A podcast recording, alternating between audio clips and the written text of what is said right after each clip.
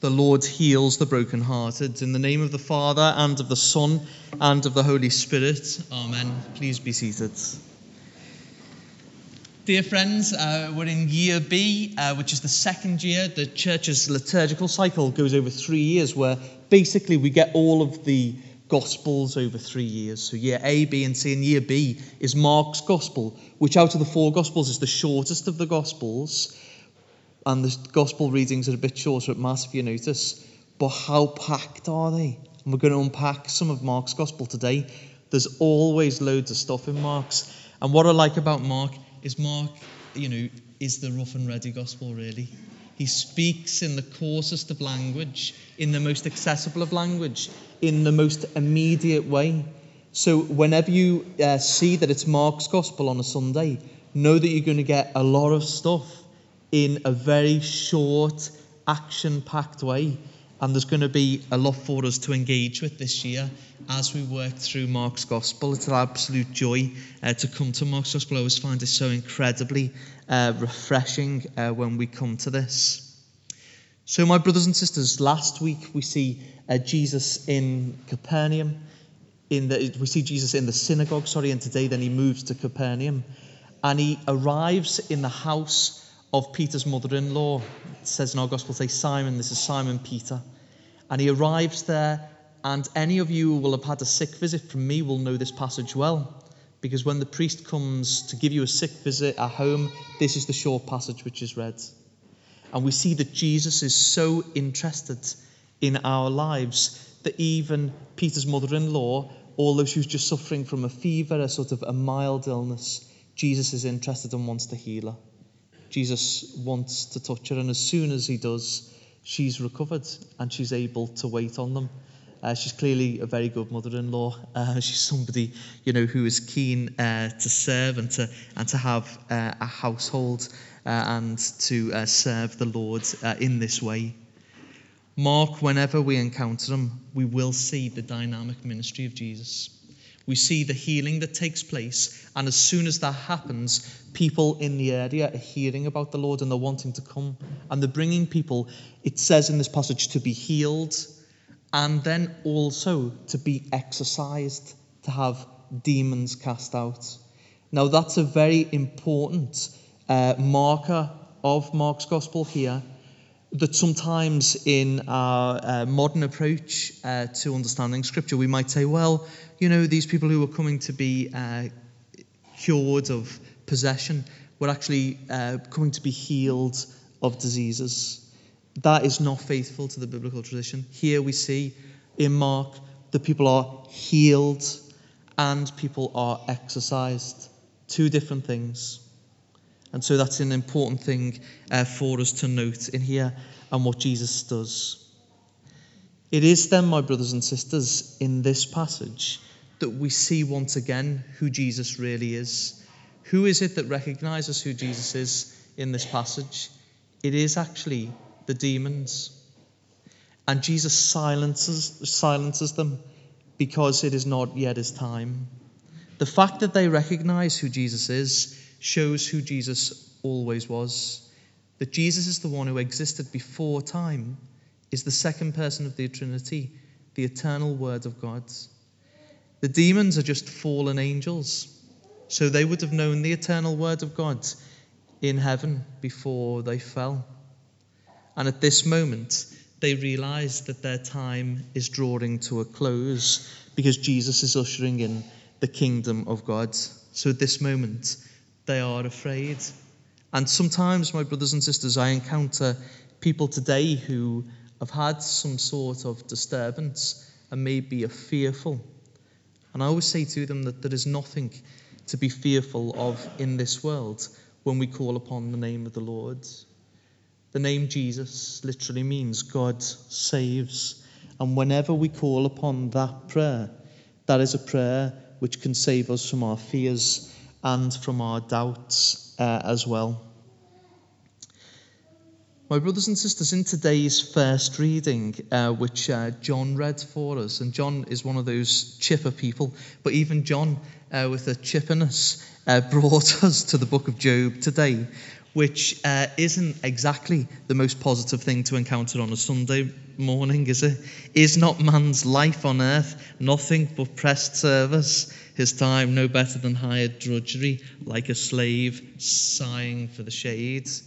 Seems in stark contrast to the gospel, doesn't it, where we see people being released from illness, being released from possession, being set free, and yet we hear from Job how life can be an absolute uh, vale of misery. That is how we might encounter life at times. And actually, if we're living life to the fullest, then we will also know that life has many valleys and many troughs. Each and every one of us will have had struggles and difficulties, and maybe you're going through one of those times at the moment. What today's gospel points us to is that there is a healing and a renewal which will come through the kingdom of God. The psalm today tells us that we should praise the Lord who heals the brokenhearted. A few decades ago, somebody asked what becomes of the brokenhearted. Well, we know that in Christ, my brothers and sisters, that the brokenhearted will be healed and will be bound up when they place their trust in the Lord.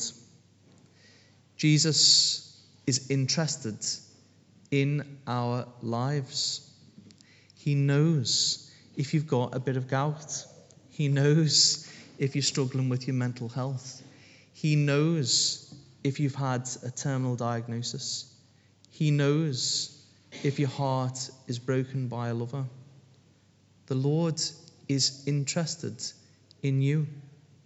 The same God who numbered the stars and knows every grain on the seashore intimately loves you. Before you were knit together in your mother's womb, he saw who you were and he fell in love with you. He created you and he invites you to be his lover too. There will be suffering, my brothers and sisters, in this life. But Jesus comes in order to heal, to touch, and to transform. Jesus has the ultimate power to bring peace to our lives. And in his resurrection, we see that Jesus overcomes the ultimate suffering and misery, even death itself cannot contain the Lord the Lord breaks out from that. We have a good God who comes to heal the brokenhearted, who doesn't stand apart from us. In the Catechism of the Catholic Church, it says this the compassion towards the sick in Jesus' ministry and his many healings of every kind of infirmity are a resplendent sign that God has visited his people. His compassion goes so far that he identifies with the sick himself when he exhorts his disciples to know this I was sick and you visited me. In many ways, uh, in our society and in the Western world, there is an increasing disregard for anyone who is different to the able bodied. We like to think that we're very inclusive, putting our ramps in everywhere today, and that disabled people are included.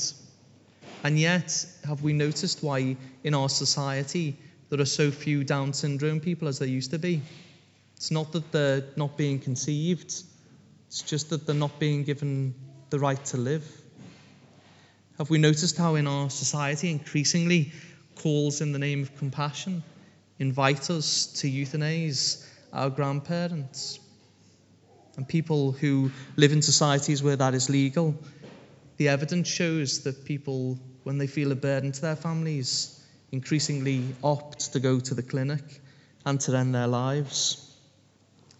Jesus did not say to us to go and visit the sick and to give them a lethal injection.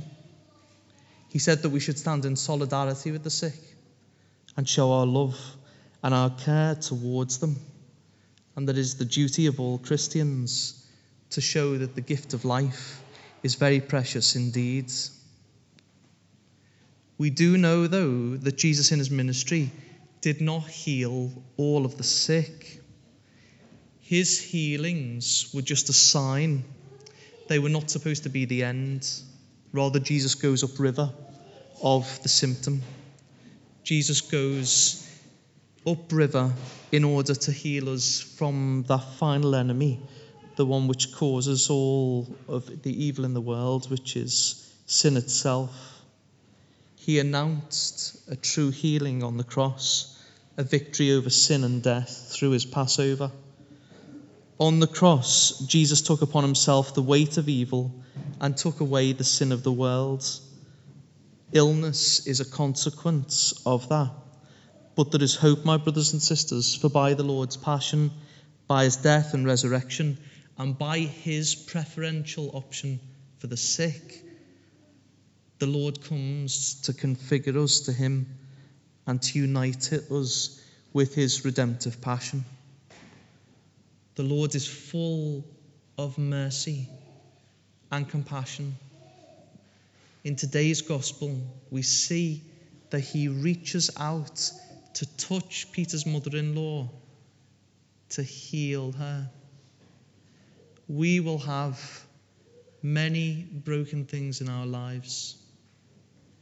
Allow ourselves to be touched by the Lord today and to stand for a society which is more just, more equitable, and where there is a preferential option for the poor and for those who are sick and disabled and disregarded by our own society. Amen.